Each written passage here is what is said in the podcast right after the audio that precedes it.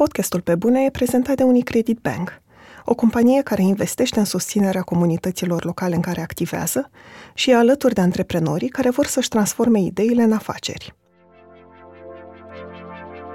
Eu investesc foarte mult în, în tot ceea ce fac și ajungeam să fiu pătimașă.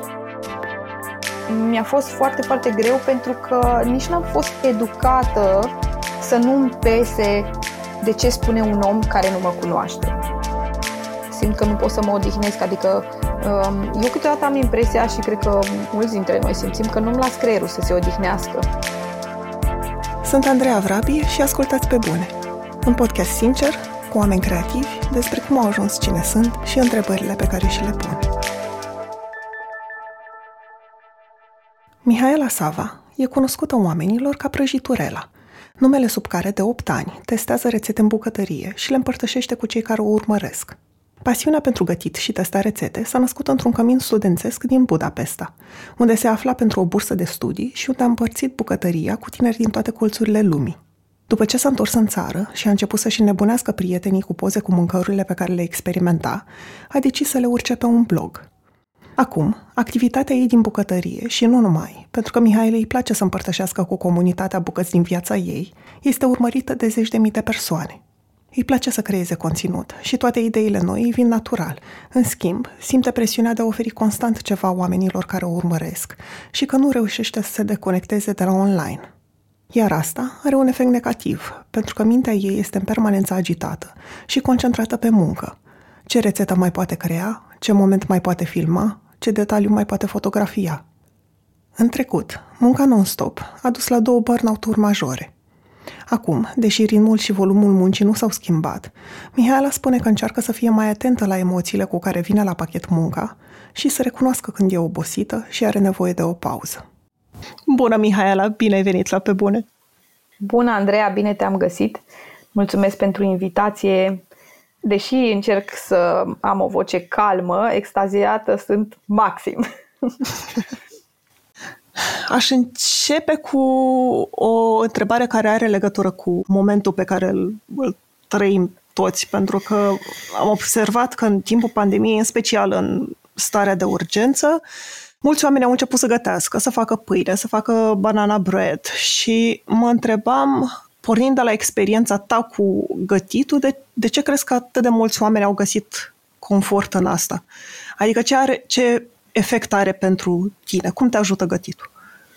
Da, e o întrebare cu multe răspunsuri. Pe mine gătitul mă relaxează foarte mult. Știi cum e grădinăritul în care nu trebuie să gândești nimic? Ei bine, la gătit se adaugă și creativitatea. Nu știu, mă relaxează și în timp ce gătesc simt că îmi vin foarte multe idei pe zona asta creativă. Cât despre partea asta cu pandemia și cum ea a influențat pe oameni, cred că, din păcate, cu toții aveam nevoie de o pauză. Toți oamenii, mai ales când a fost uh, lockdown-ul, toți oamenii au rămas în casă și și-au dat seama că ei nu mai stătuseră acasă două zile legate de foarte mult timp. Vorbesc despre oamenii cu care am interacționat eu și și-au dat seama că nu-și cunoșteau casa, că nu se cunoșteau pe ei, că nu-și cunoșteau plăcerile astea din, din confortul interior. Ce le place să mănânce, ce le place să gătească, cum să se alinte, nu știu, când fac baie sau cum să doarmă, dacă le e comodă salteaua, dacă le place camera în care dorm, în care casa în care locuiesc. Și cred că pandemia asta a venit la pachet așa cu pe lângă panică, eu cred că a venit și cu o, un soi de regăsire. Și din punct de vedere culinar, că despre asta uh, m-ai întrebat, dar mm, așa, un pachet mai mare de regăsire în ceea ce, ceea ce privește viața noastră așa per total. Sună poetic ce zic eu acum, dar eu am simțit-o. Adică am simțit-o Poți nu numai la mine. despre asta? Cum am simțit-o la mine sau la cei da, din jurul da, meu? Am da, la tine, și, la tine. Și. Mi-am dat seama că uh, mă aflam în pragul nu știu, al câtu, câtuilea, cât, nici nu știu cum se zice, al câtălea burnout. Uh, am avut uh, un burnout foarte puternic, după care am uh, dezvoltat o boală cronică și nu știu dacă mi-a trecut sau nu, cert e că am tot avut stări din astea de pre-burnout și mi-am dat seama că pandemia asta m-a ajutat să mă odihnesc. și m-a ajutat să mă liniștesc. Și așa ușor, ușor am descoperit că îmi place să fac mai multe prin casă, că îmi place mult mai mult să gătesc și să creez materiale diferite de ce făceam până acum. Îți spun că a fost uh, o revelație toată perioada asta, mai ales perioada de lockdown. Pentru că, apropo de perioada asta, mă întrebam și a, a, apropo de cum oamenii au început să gătească în perioada asta, mă întrebam dacă și tu ai simțit nevoia să gătești mai mult în ideea că trebuie să le oferi oamenilor mai care stau izolați mai multe rețete sau conținut sau ai vrut și tu, pentru că eu am simțit într-un fel asta, că toată lumea putea să ia o pauză și, nu știu, să se odihnească, să se uite la, la ce fac și la ei și la viața lor, pe când meseria mea de jurnalist îmi spunea că fix acum nu pot eu să iau o pauză. Și mă întrebam dacă și tu ai simțit asta, că într-un fel ce faci tu, oamenii aveau cu atât mai mare nevoie de asta atunci. Bine ai venit în viața mea și cunoști o persoană care pune pe presiune pe ea mai mult decât media, nu știu. Am acest defect să pun presiune pe mine, alintându-mă că e presiune din exterior, cu toate că uneori simt și presiune din exterior. Și mă identific cu ce ai spus tu, pentru că așa a fost.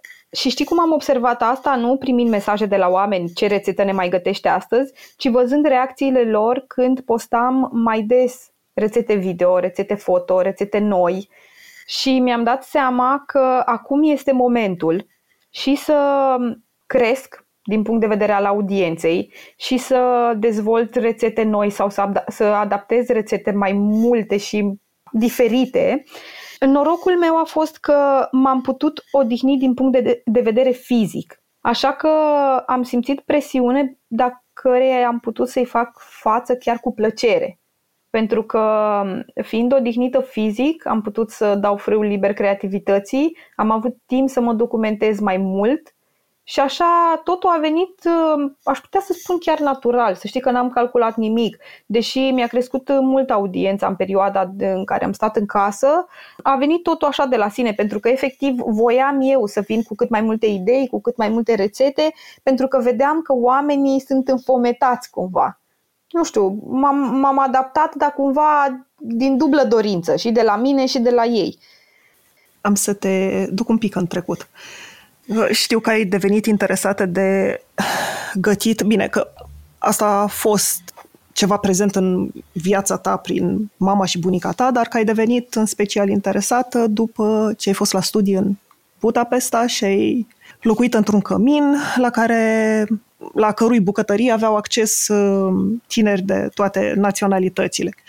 Și eram curioasă când te-ai întors în țară și ai început să experimentezi cu rețete, cu preparate. Care a fost drumul de la ceva făcut ca un hobby sau ca o pasiune la, la blog, la decizia de a porni un blog? Uh, mi-am dat seama că îmi disperam prietenii cu poze și aveam foarte multe povești, except în pozele, aveam foarte multe povești pe care eu voiam să le scriu undeva. Mi le scriam într-un carnețel, mai începeam uh, într-un Word și atunci m-am gândit de ce să nu scriu poveștile astea, că blog de fapt înseamnă jurnal, și să le las undeva. Dacă intri sau intrați la mine pe blog, o să vedeți că înaintea fiecarei rețete este o introducere. Uneori are 10 rânduri, alteori are 3 pagini. Cred că nevoia asta mea de a de a povesti, de a-mi exprima gândurile înainte să vorbesc despre o rețetă, a fost cea care m-a făcut să fac blogul ăsta. Și, bineînțeles, nevoia mea de a fi apreciată. hai, hai să spunem că nu, am făcut doar pentru mine și uh, simțeam, nu, nu, de ce să mint? Îmi place să fiu apreciată, simțim, eu cel puțin, simt, uh, îmi scap acum uh, nevoia de ce simțim cu toții în social media? Validare. De validare, așa. Nevoia asta de validare pe care o am și eu ca și tot românul. Mă întrebam dacă, pentru că știu că tu ai și o slujbă de zi, uh, adică un full-time job, și mă întrebam dacă era și ceva ce ți lipsea din punct de vedere creativ. Oh, ce bine ai punctat. Da, am, am un job, hai să zic așa, de la 9 la 5 unde, într-adevăr, uh, există foarte multe norme. și mi-am dat seama că eu acum realizez că, de fapt, dacă nu reușeam să explorez partea asta mea creativă, sufeream foarte mult. Am avut o, nici măcar nu știu dacă, dacă în sensul negativ poți să-i spui o revelație, dar uh, un șoc în momentul în care am terminat masteratul, am luat permisul, s-a întâmplat uh, permisul de conducere în aceeași perioadă, uh, m-am mutat cu soțul meu, ne-am mutat împreună, adică plecasem din, plecaserăm amândoi din cămin și mă angajasem de câteva luni și mi-am dat seama că, practic, viața mea de acum încolo va însemna mers la serviciu și întors acasă. Și atunci am avut așa un moment din ăsta de panică. Ok, și viața mea? Ce se întâmplă cu viața mea? Adică eu o să mă duc la serviciu, vin acasă, fac mâncare sau... Și am avut o perioadă atunci, țin minte, de aproape o lună, mi-o aduc aminte foarte, foarte bine. În 2009 se întâmpla, în care încercam să mă mai înscriu la cursuri, să mai fac un masterat, nu-mi găseam locul, nu mă regăseam la noul job, eram și mai tânără decât colegii mei și așa am început să, să dezvolt partea asta cu gătitul, să-mi cumpăr cărți de gătit, am observat că prietenii mă încurajează și am zis, a durat trei ani până când am găsit, de fapt, calea asta n-a fost ușor, deși pare așa banal, un bloc de gătit, dar uite că în spatele lui poate sunt niște lupte. Dar uh, sunt bucuroasă că am luat decizia aia, deși țin minte că un prieten care m-a ajutat cu blogul mi-a spus, uh, m-am și întâlnit cu el acum câțiva ani și am zis, ia zi mă, Adi, cum era? Mi-a spus, îți dau șase luni. Și zic, șase luni pentru ce? Până te plictisești. Și uite că au trecut mai bine de opt ani. Din ce înțeleg, blogul a pornit și ca um, o dorință a ta de a face altceva în afară de slujba de zi cu zi și dintr-o mică dorință de atenție, dar ce, ce crezi că au găsit oamenii uh, în el de a început să prindă și să câștige în popularitate? Sau ce încercai tu diferit de, de alte bloguri să le oferi celor care ajungeau pe el? Păi eu cred că aici putem să mergem pe două linii. Efectiv, partea cu mâncare, eu am încercat să postez, să scriu rețete simple, neapărat cu ingrediente simple, că nu folosesc tot tipul ingrediente simple, ci rețete rapide, rețete care pot fi ur- ușor urmărite, rețete pentru novici.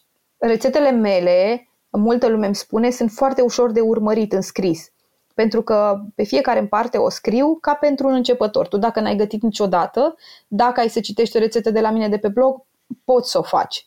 Pentru că nu folosesc termeni tehnici sau și dacă folosesc un termen tehnic, scriu în paranteză explicația. Am încercat să adaptez cumva rețetele mai vechi pe care le știam poate de acasă sau pe care le-am găsit în diferite locuri și să le fac uh, un pic mai la îndemâna noastră. Pe de altă parte, Uh, oamenii cred că acum o să fiu lipsită de modestie. Când a început partea cu rețele de socializare, au venit și pentru mine. Sunt o fată simpatică acum să... Da. Aș fi ipocrită să spun că au venit doar pentru rețete, pentru că feedback-ul meu este altul și asta ar însemna să neg faptul că oamenii mă apreciază și pe mine. De asta am părut lipsită de modestie, dar cred că acum nu mai este cazul pentru că știu că oamenii sunt, cel puțin pe social media, sunt în primul rând pentru mine. Deși uh, eu susțin sus și tare că vreau ca oamenii să vină pe canalele mele, în primul rând pentru informație. Și pentru asta muncesc foarte mult.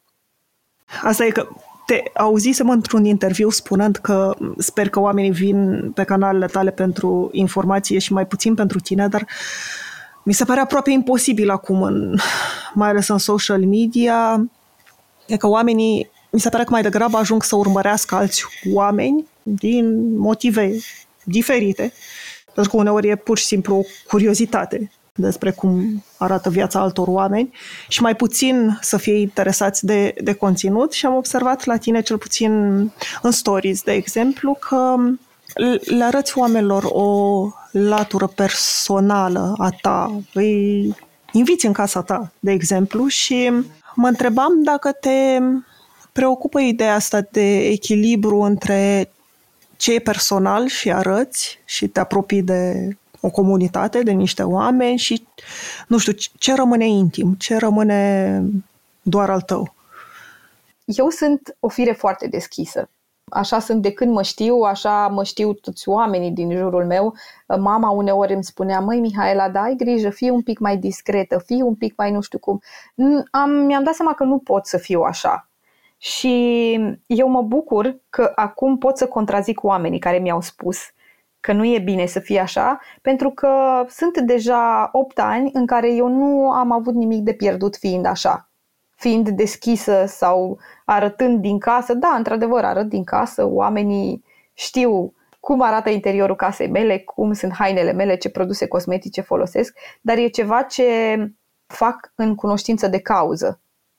Cei apropiați, chiar și tu, știi că de fapt am o parte chiar foarte intimă și uh, pusă deoparte de ochii lumii și uite că totuși pot să fiu suficient de deschisă. Știi cum? Ai momente care simți că e, nu știu, da, prea mult într-un fel. S-a întâmplat, într-adevăr, într-o zi, probabil felul ăsta al meu foarte cald de a fi și uh, faptul că împărtășesc foarte multe lucruri, dau comunității mele impresia, de fapt așa și este, că mă cunoaște. Și unii dintre ei, foarte puțini, cei drept, depășesc un pic limita și cumva pot să empatizez cu ei, că urmăresc și o persoană în social media și am impresia că suntem prieteni, dar diferența dintre mine și ei e că eu nu-mi permit să aduc niște remarci la adresa deciziilor pe care le ia persoana respectivă. S-a întâmplat să-mi spună persoana, păi uite, nu-i bine ce ai făcut aici sau nu-mi place cum ai făcut acolo. Uh, aceste opinii necerute. Poate aici regret uneori că arăt foarte mult pentru că um, oamenii devin foarte confortabili în a um, emite niște opinii care nu le sunt cerute. Dar în rest nu, nu, nu, nu. Mi-am, mi-am asumat chestia asta cu, nu știu cum să zic, cu, să devin persoană publică pe internet și în prezent nu mă, doar, nu mă deranjează cu nimic pentru că tot ce arăt este munca mea, creativitatea mea și meritul meu. Și atunci de ce să nu fiu mândră de asta?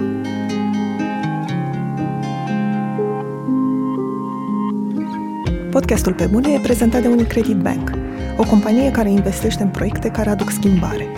Acum 12 ani, Unicredit Bank a început să sprijine comunitatea creativă românească. Astăzi, continuă să ajute și să inspire oameni și inițiative cu impact pozitiv în comunitățile în care activează. De la programul Teach for Romania, care sprijină tineri să devină lideri în educație, până la Academia Minților Creative – care oferă antreprenorilor toate informațiile de care au nevoie pentru a-și pune în aplicare ideile de afaceri. Unicredit Bank, banca pentru lucrurile care contează. Fie că faci curat sau speli farfuriile adunate peste zi, sau ai chef de câteva exerciții fizice, sunt multe activități pe care le faci în casă și în timpul cărora ai putea asculta podcasturile tale preferate. De ce să nu ai o experiență de ascultare perfectă cu noile căști Galaxy Buds Plus? Se conectează wireless la telefon, poți să le controlezi prin atingere și folosesc ultima tehnologie astfel încât sunetul să fie cât mai clar. În plus, pentru că au un microfon incorporat, le poți folosi pentru conferințe video, iar bateria ține până la 11 ore de utilizare continuă. Încearcă Galaxy Buds Plus și lasă-te purtat prin zi de cele mai bune povești audio. pentru că ai menționat uh, critici, să le spunem, că nu, știu că tu nu primești în general mesaje de hate, adică nu e genul de, de conținut care să trezească astfel de reacții și e și tu o persoană plăcută mai de, de aproape toată lumea. Dar, într-adevăr, oamenii renunță la niște bariere care în spațiu fizic, adică nu în online, ar exista atunci când nu cunoști cu adevărat un om, când nu îl știi și mă întrebam acum în timp ce vorbeai, pentru că acum pare că ai ajuns la un fel, un, un fel de, de înțelepciune de cum să reacționezi la astfel de critici, dar mă întrebam cum a fost la început. Când uh, blogul a început să câștige în popularitate, să fie citit din, de, din ce în ce mai mulți oameni și, inevitabil, din ce în ce mai mulți oameni au simțit uh, că pot să scrie sau să-ți uh, trimită impresiile lor, reacțiile lor, cum le-ai gestiona la început. Înțelepciunea asta despre care vorbești tu uh, vine din multe ore de terapie în care încerc să învăț să-mi gestionez emoțiile. Pentru că, într-adevăr, mi-a fost foarte greu. Eu investesc foarte mult în, în tot ceea ce fac și ajungeam să fiu pătimașă. Ăsta este cuvântul care mă descrie cel mai, mă descria cel mai bine. Știi expresia, e un trend acum să spui nu lua personal, nu deveni defensivă. Mi se pare așa că sunt niște expresii din astea care sunt în trend. Și cumva, în momentul în care cineva mă critica, în primul rând nu știam să reacționez, simțeam nevoia să mă apăr, ceea ce e absolut normal. Când ești atacat, ce poți să faci altceva decât să te aperi? Preferam apărarea atacului, iar persoana respectivă îmi răspundea de ce ești defensivă și atunci mă blocam și recunosc că mi-a fost foarte greu să gestionez. Uh, se întâmpla, s-a întâmplat să primesc un mesaj de hate care era unul absolut banal și să visez noaptea despre el. Mi-a fost foarte, foarte greu pentru că nici n-am fost educată să nu-mi pese de ce spune un om care nu mă cunoaște. Am, cu toții am fost educați de o societate și părinții noștri în care trebuie să fim uh, nu știu în română, people pleaser. Trebuie să fie. Am fost ce o să people... spună lumea? Da, ce Eu o să spună lumea, da, ce o să da, spună lumea? da, ce o să spună lumea, exact. Și ajungeam să-mi pese ce zicea orice mămăiță de pe Facebook. Că nu știu cum e la mine în casă, că nu știu cum, că n-am folosit bănuși când am umplut un pui sau o chestie de genul ăsta. Și uh, n-aș fi putut să fac asta fără ore multe de terapie în care să înțeleg ce se află în spatele reacțiilor uh, ăstor oameni. Dar mi-a fost foarte greu, recunosc. Mi-a fost greu pentru că așa am fost crescută, să-mi pese. Și deși e bine să-ți pese, e bine să-ți pese de părerile celor care sunt alături de tine tot timpul, nu niște, niște, cuno- niște necunoscuți. În același timp, pentru că spuneai că ajungeai să fii defensivă, ajungeai să spui sub semnul întrebării și munca, dacă e bine, dacă știi ce faci. În primul rând, asta era problema, că la orice virgulă adăugată de cineva, eu îmi puneam sub semnul de întrebării munca. În continuare, mă lupt cu ideea de a deveni autoritate. În continuare, uh, mă întreb, dar oamenii ăștia de ce cred ce spun eu? Cu toate că eu le ofer informații documentate și uh, încerc să aflu cât mai multe informații înainte să emit o părere sau uh, să fac o postare. Și totuși, oamenii ăștia au încredere în mine și e foarte greu când tu crești cu teama de autoritate, când uh, autoritatea înseamnă altceva și ajungi să devii tu acea autoritate și oamenii să-ți dea ție credit și tu te gândești, da, merit eu chestia asta? Ce am făcut să merit? Și uiți că tu de fapt muncești de ca și pe tine ca să meriți asta, să ai informațiile astea cât mai veridice chiar ai muncit pentru asta. Și în continuare am problema asta. Dar mă vindec eu și de asta.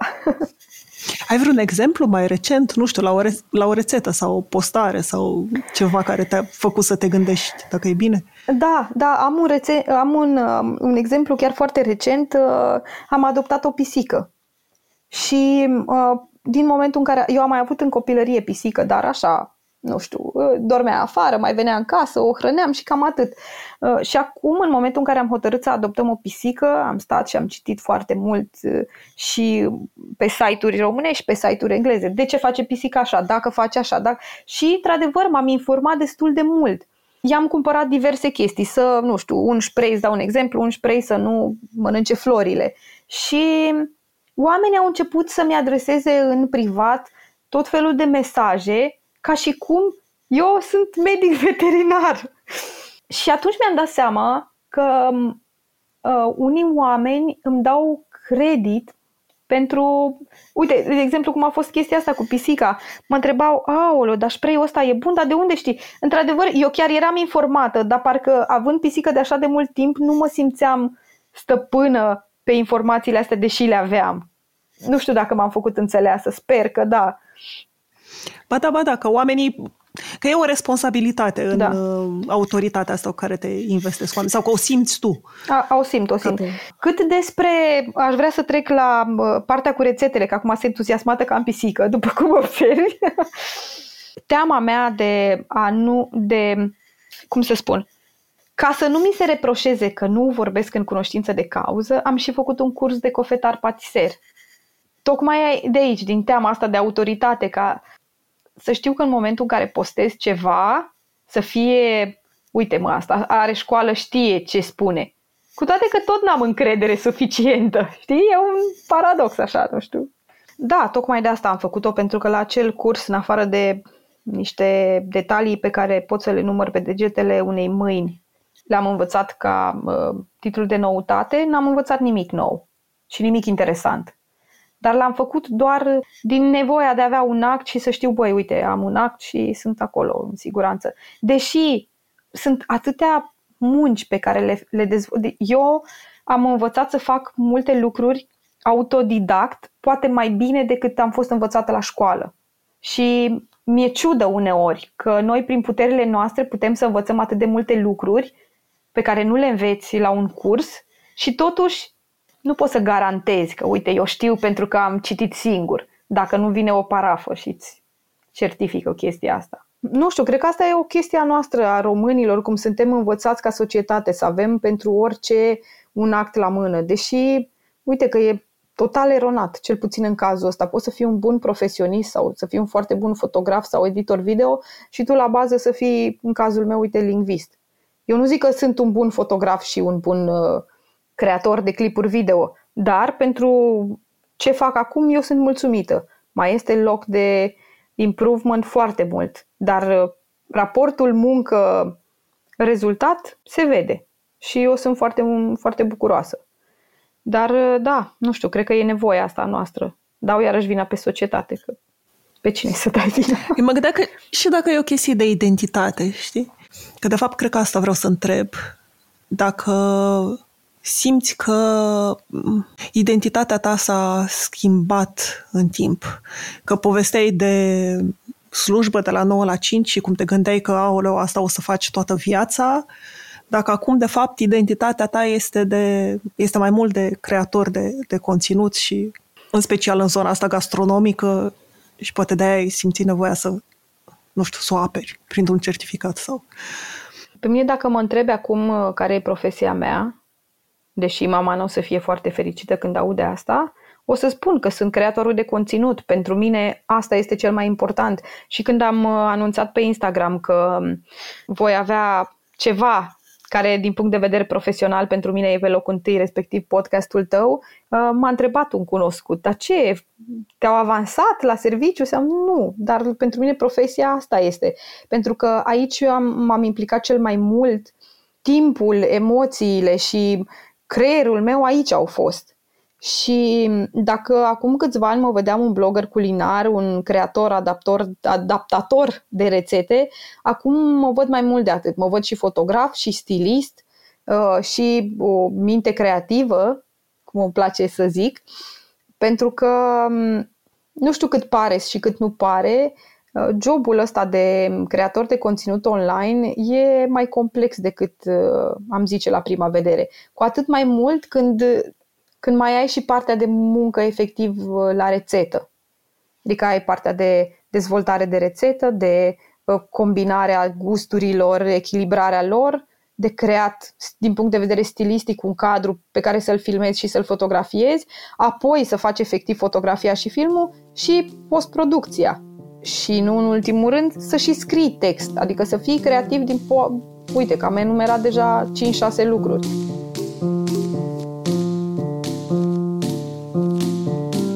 vorbit cu mulți oameni la pe bune, de la artiști și antreprenori până la scriitori și fotografi. Au fost alegeri subiective, dar am vrut să invit în fața microfonului oameni care au ajuns să fie printre cei mai buni din domeniul lor. În valoarea perseverenței și a muncii către un ideal, crede și Best Jobs. Prin tool și informații online, Best Jobs își ajută utilizatorii să exploreze o multitudine de oportunități și să descopere jobul care le permite să-și valorifice la maximum skillurile și pasiunile. Pentru că, atunci când te gândești la ce vrei să faci, nu este niciodată vorba despre o simplă alegere, ci de a descoperi unde e locul tău. Intră acum pe Best Jobs și descoperă jobul unde poți fi și tu cea mai bună versiune a ta.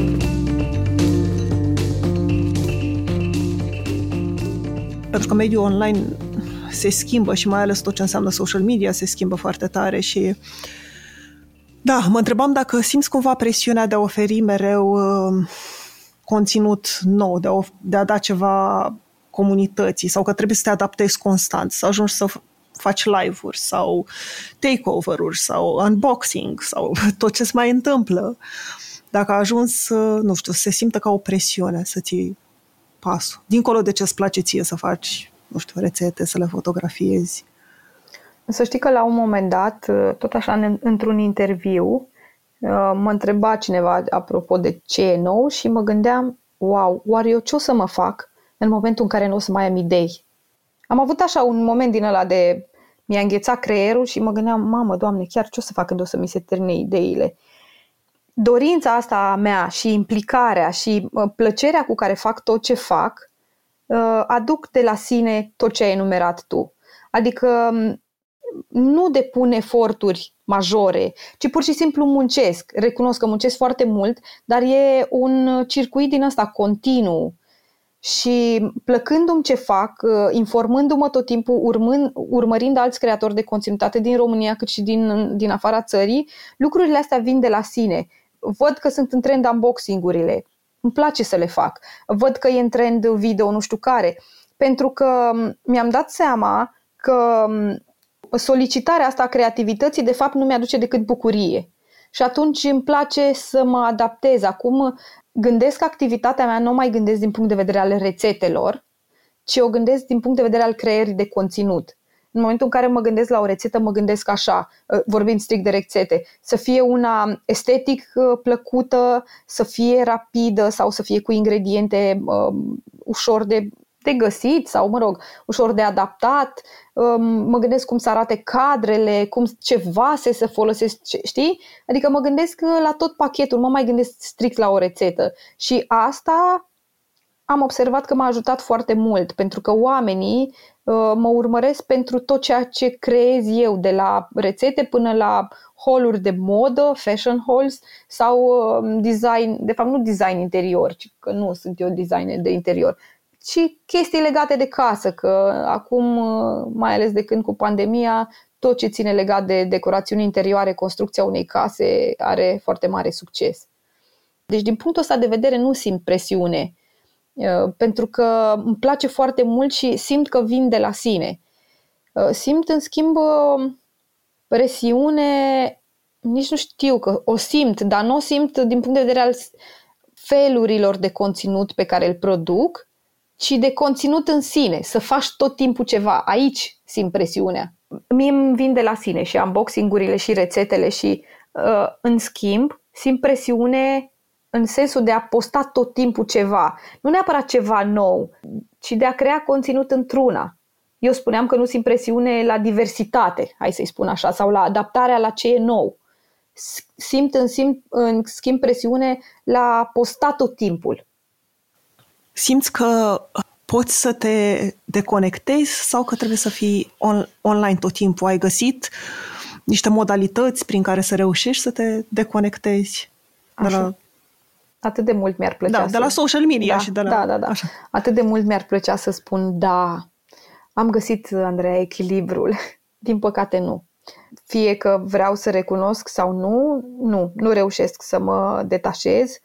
Uh, sunt tot timpul cu telefonul în mână, mă opresc în mijlocul camerei să răspund la mesaje, uh, răspund uneori mult prea repede la mesajele pe care le primesc și uh, nu reușesc să mă detașez de telefon decât în uh, seriile când ne uităm la câte un film și soțul meu mă obligă să întorc telefonul invers, adică cu ecranul în jos. În rest mi-e foarte greu și mai reușesc să fac asta când avem prieteni în vizită.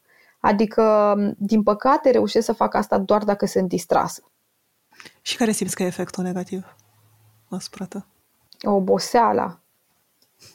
Simt că nu pot să mă odihnesc, adică um, eu câteodată am impresia și cred că mulți dintre noi simțim că nu-mi las creierul să se odihnească. Uh, acum, în ultimul timp, uh, de când cu pandemia, având un program diferit la birou, am reușit să dorm suficient, mă simt foarte odihnită din punct de vedere al um, corpului fizic.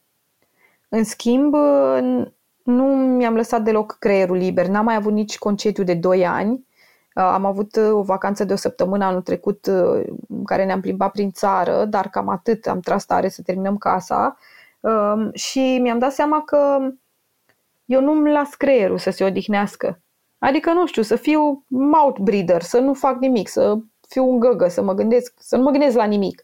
Mi-e foarte greu pentru că în orice colț văd o idee de uite, aș putea să fac chestia asta, aș putea să editez aici, aș putea să filmez asta și atunci îmi vine să scot telefonul sau camera și să fac ceva. Dar mă simt așa ca un șoarece din la pe roată și simt că nu mai pot să ies din asta. Dar mă tratez. Adică fac terapie. Terapeuta mea e o femeie minunată care mă ajută foarte mult să încerc să nu îmi stresez așa de mult sufletul și creierul. Și să încerc să trăiesc emoțiile, să știu emoțiile pe care le trăiesc. Da, mi-e foarte greu, nu, nu, o să, nu o să te mint, mi-e foarte greu să-mi, să-mi relaxez mintea. Adică să nu mă gândesc în permanență la ce aș putea să fac. Cu toate că ă, asta nu e ca o lamentare. Mie asta mi-aduce o foarte mare bucurie. Mie când îmi vin idei de, de ce să fac, le notez una, două și sunt în extaz și mă tot gândesc la ele. Doar că încercând să, privind din, să privesc din exterior, îmi dau seama că e too much câteodată. Că totuși creierul meu are și nevoie de odihnă să nu se gândească la nimic, să nu muncească într-una. Nu știu dacă e bine sau nu, asta simt eu câteodată. Astea sunt semnalele pe care mi le trag eu de alarmă. Apropo de asta, într-un fel, că ai menționat pe la începutul interviului că înainte de pandemie erai aproape de al enelea burnout și te-am mai auzit spunând în interviuri că ai avut cel puțin două burnout-uri majore. Mă întrebam dacă poți să-mi povestești ce s-a întâmplat atunci și ce... Și nu știu dacă ai decis ceva după ele. Da, um, a fost... Um, sunt niște burnout-uri după care trag și acum, ca să spun așa. Mi-amintesc unul dintre ele era prin 2015, când um, tocmai terminasem cursul de cofetar patiser și îmi plăcea foarte mult să fac prăjituri și ajunsesem să fac prăjituri și pentru evenimente și atunci mă axam mai mult pe partea asta de producție, cu toate că mi era foarte greu să fac asta și de fapt creativitatea e punctul meu forte. Adică să fac prăjituri pentru diverse evenimente. Le făceam foarte multe pentru evenimente caritabile, adică din care nu câștigam nimic, sau am, am avut câteva, cred că șapte, opt sau nouă evenimente gen nunți, botezuri, pentru care am făcut candy baruri. Dar ca să înțelegi, pentru un eveniment din ăla lucram de miercuri până um, duminică, după ce veneam de la serviciu, nopțile, până la 2-3 dimineața. Și veneam de la muncă, aveam zile când veneam de la muncă și mă culcam seara la 7 și mă trezeam a doua zi. Uh, are soțul meu o colecție întreagă de poze în telefon, cum adormeam pe canapea jumătate îmbrăcată uh, sau pe jos sau uh, a, nouă ni se păreau amuzante atunci, acum mi se par foarte triste, deci am niște poze în care dorm jumătate pe canapea și jumătate pe jos, cu niște perne pe mine, cu gura deschisă și îmi, dau, îmi amintesc cât de obosită eram. Deci eram extenuată, efectiv.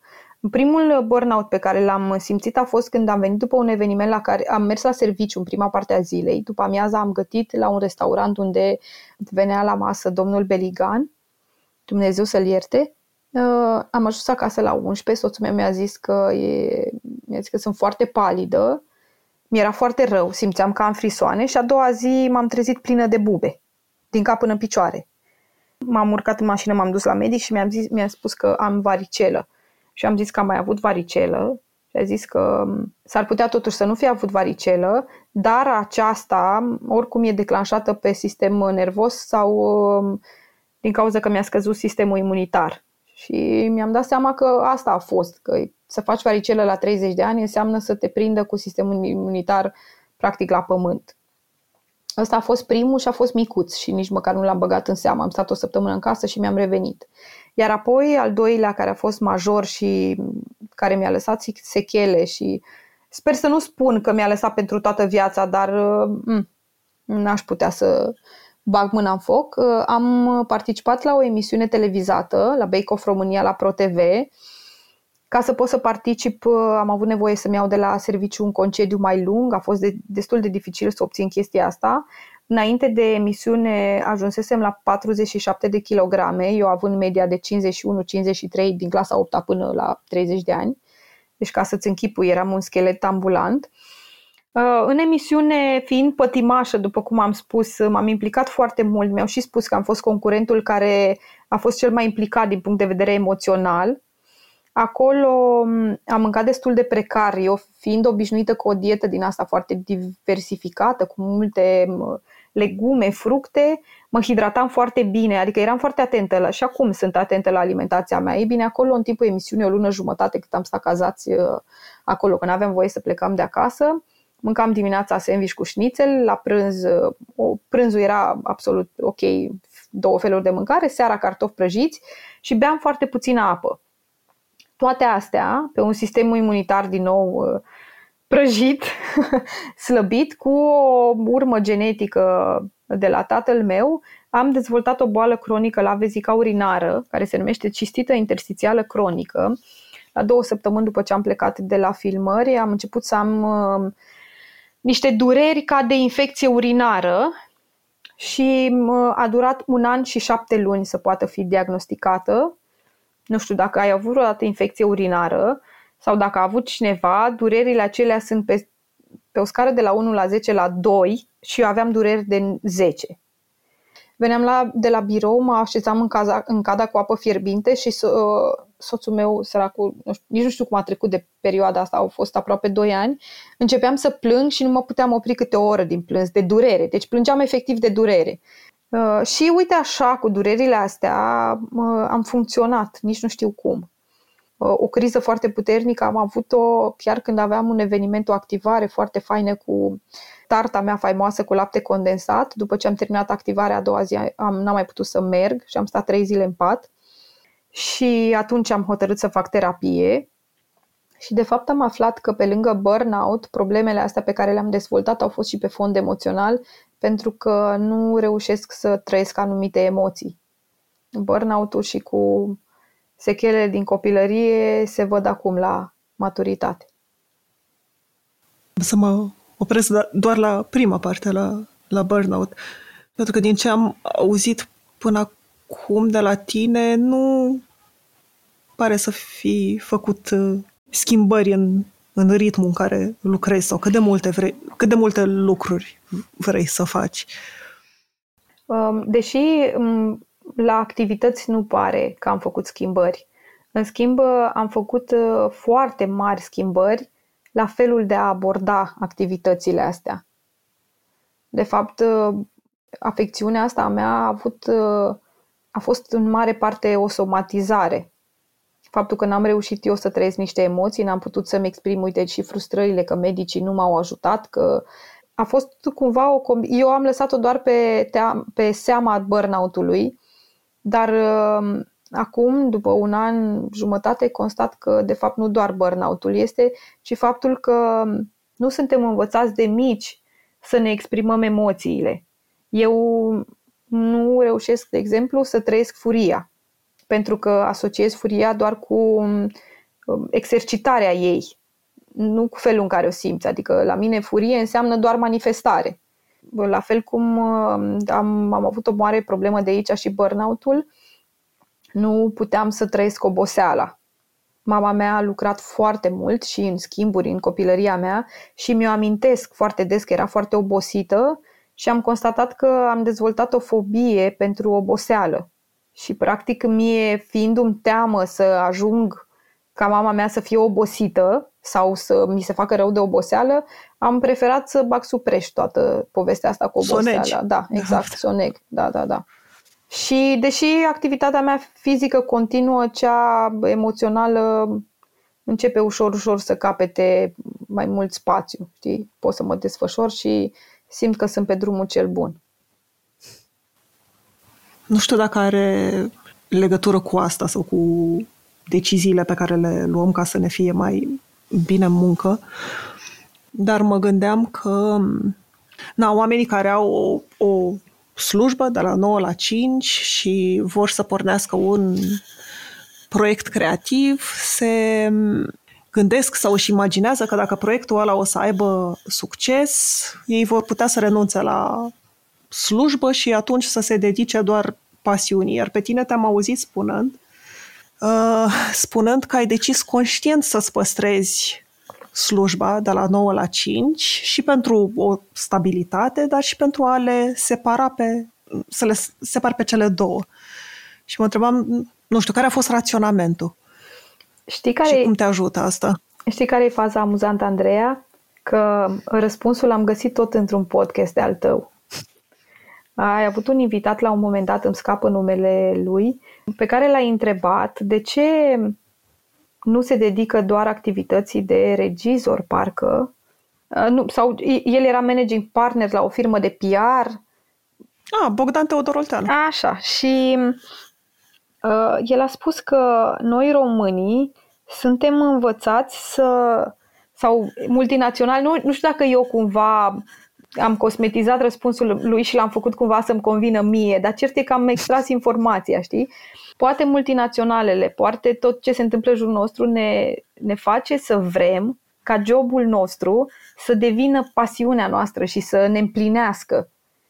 Când de fapt nu e așa. Jobul trebuie să-ți ofere pâinea. Adică e, sunt atât de puține cazuri în care jobul este ceea ce ai visat, aceia sunt niște fericiți. Dar restul noi, ăia 95%, suntem cei care merg la serviciu ca să uh, aibă trai, bă, mă rog, să câștige pâinea de mâine, sună așa, dar chiar așa este. Și sunt foarte puțini cei care din job au reușit, din, din pasiunea lor, din hobby-ul lor, au putut să facă și un job și să trăiască din asta. Și uh, soțul meu este antreprenor din 2000, 2007.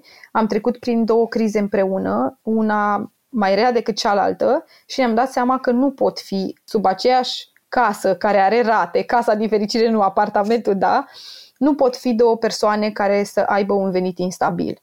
Și atunci am hotărât ca jobul meu să rămână acolo pentru că pot să-l gestionez și din fericire am trecut de etapa în care voiam să le arăt celor de la muncă cât de bună sunt și cât de mult pot să fac. Îmi fac treaba, închid ușa și am plecat. Și restul inimii mele și creierului meu se dedică blogului. Adică am făcut chestia asta asumat uh, și din, cred eu, dintr-o maturitate. M-a ajutat soțul meu să-mi dau seama că, bineînțeles că am avut idei, mamă, îmi dau demisia și să vezi ce o să înfloresc. Nu. Nu vreau ca jobul meu să rămână acolo, să am siguranța că dacă, Doamne ferește, se întâmplă ceva cu online-ul, cu jobul și afacerea lui, putem să avem o viață normală din punct de vedere financiar, pentru că asta e un aspect foarte important din viața noastră a tuturor. Nu pot să trăiesc cu pachete de PR sau... Deși nu o să neg, am, am acum pot să duc o viață liniștită și din partea de blog, dar tot nu am această siguranță. Eu mă întrebam și dacă e dacă era o încercare de a păstra partea asta a muncii tale care ți aduce bucurie și plăcere în stadiul ăsta de, de bucurie și de plăcere, pentru că mie, de exemplu, mi s-a întâmplat, nu știu, odată ce am intrat în hora asta, sau nu știu cum să-i spun, în care, nu știu, ajungi să fii atent la numărul de ascultări, la parteneriate, la mm, engagementul oamenilor, la mm, tot ce trebuie să faci în momentul în care aia este singura ocupație pe care o ai, că, nu știu, am observat la mine că mie, mi-a fost greu să mă întorc la bază, să mă întorc la, stai, de fapt, ce mi-aduce mie bucurie din interviurile astea? De ce am ajuns să le fac? Nu știu cum de n-am menționat asta, pentru că ăsta e primul lucru pe care îl spun. Uh, mie mi-e teamă că dacă o să renunț la job, o să trebuiască să fac foarte multe compromisuri. Deși sunt mulți blogări culinari și altfel de blogări pe care îi urmăresc și văd că nu fac asta, că nu fac compromisuri, de exemplu, în ceea ce privește colaborările. În schimb, mie mi-e teamă de chestia asta și îmi dau seama că în momentul în care trebuie să-mi asigur traiul din activitatea asta, cum spui tu, o să fiu atentă doar la asta, la cifre, la, la rezultate, la campanii, Așa, eu acum pot să spun o săptămână eu nu postez nimic. Deși nu fac asta și nu știu dacă o să fac asta, pentru că îmi place. Dar uh, am în mine, adică știu că pot să fac asta și relaxa, faptul că știu că pot să fac asta mă ajută foarte mult. În momentul în care știi că nu poți să faci asta și n-ai de ales, uh, crește, cred, presiunea și acum simt că n-aș putea să gestionez chestia asta. Am văzut, ți-am zis ce înseamnă să fii antreprenor și să nu mai poți scoate mâneca și n-aș vrea să ajung așa. A, a, a, asta e chestia. Mi-e frică de compromisuri, mi-e frică de presiunea asta foarte mare și încă mi-e frică poate și de ce zic oamenii, nu știu. Deși aici nu e foarte mare presiunea, dar o am și pe asta. Așa, pentru final, mă întreb ce trebuie să se întâmple într-o zi pentru tine ca la finalul ei să spui că da mă, merită să fac asta ani mulți de acum înainte. E de fapt altă formă de a întreba ce te motivează. Doamne, ce cizi o să par acum! Ce mi se întâmplă în zilnic? Doamne, mi se întâmplă în ultimul timp numai lucruri minunate. Poate pentru că așa prefer eu să le văd, așa le-am văzut din totdeauna, de la relația pe care o am cu oamenii din jurul meu, cu soțul meu, cu prietenii mei, cu familia, până la relația pe care o am cu cei cu, cala- cu care colaborez, cu urmăritorii mei, cu brandurile cu care colaborez. Când uh, pun capul pe pernă, că despre asta vorbim, mă culc cu inima împăcată și cu inima plină. Se întâmplă de, sau s-a întâmplat în ultimul timp de foarte puține ori, dar nici n-aș putea să-mi amintesc când, să mă culc frustrată sau supărată de ceva. Eu revin din nou la faptul că dacă nu vreau să fac ceva, îmi permit să nu fac. Și atunci exclud treaba asta. Nu sunt nevoită să fac ceva. Cred că felul în care am fost crescuți, provenind crescută, crescuți împreună cu fratele meu, dintr-o familie modestă, ne-a dat cumva foamea asta de a evolua și foamea de a munci, de a obține ce părinții noștri poate doar și-au dorit sau ce și-au dorit pentru noi, că pentru ei n-au avut. Și setea asta de cunoaștere, de curiozitate și de obținere a lucrurilor materiale, că sunt toate trei la un loc, asta mă fac să merg mai departe. În momentul în care văd că uite, am făcut chestia asta și mi-a adus atât de multă bucurie, am aflat chestia asta și uh, m-a ajutat să evoluez, am făcut lucrul ăsta și mi-a adus un beneficiu financiar sau de oricare altul, uh, e absolut normal să vrei să continui chestia asta. Dacă interviul te-a ajutat sau dacă ți-a făcut plăcere, ne-ar bucura enorm să ne susții.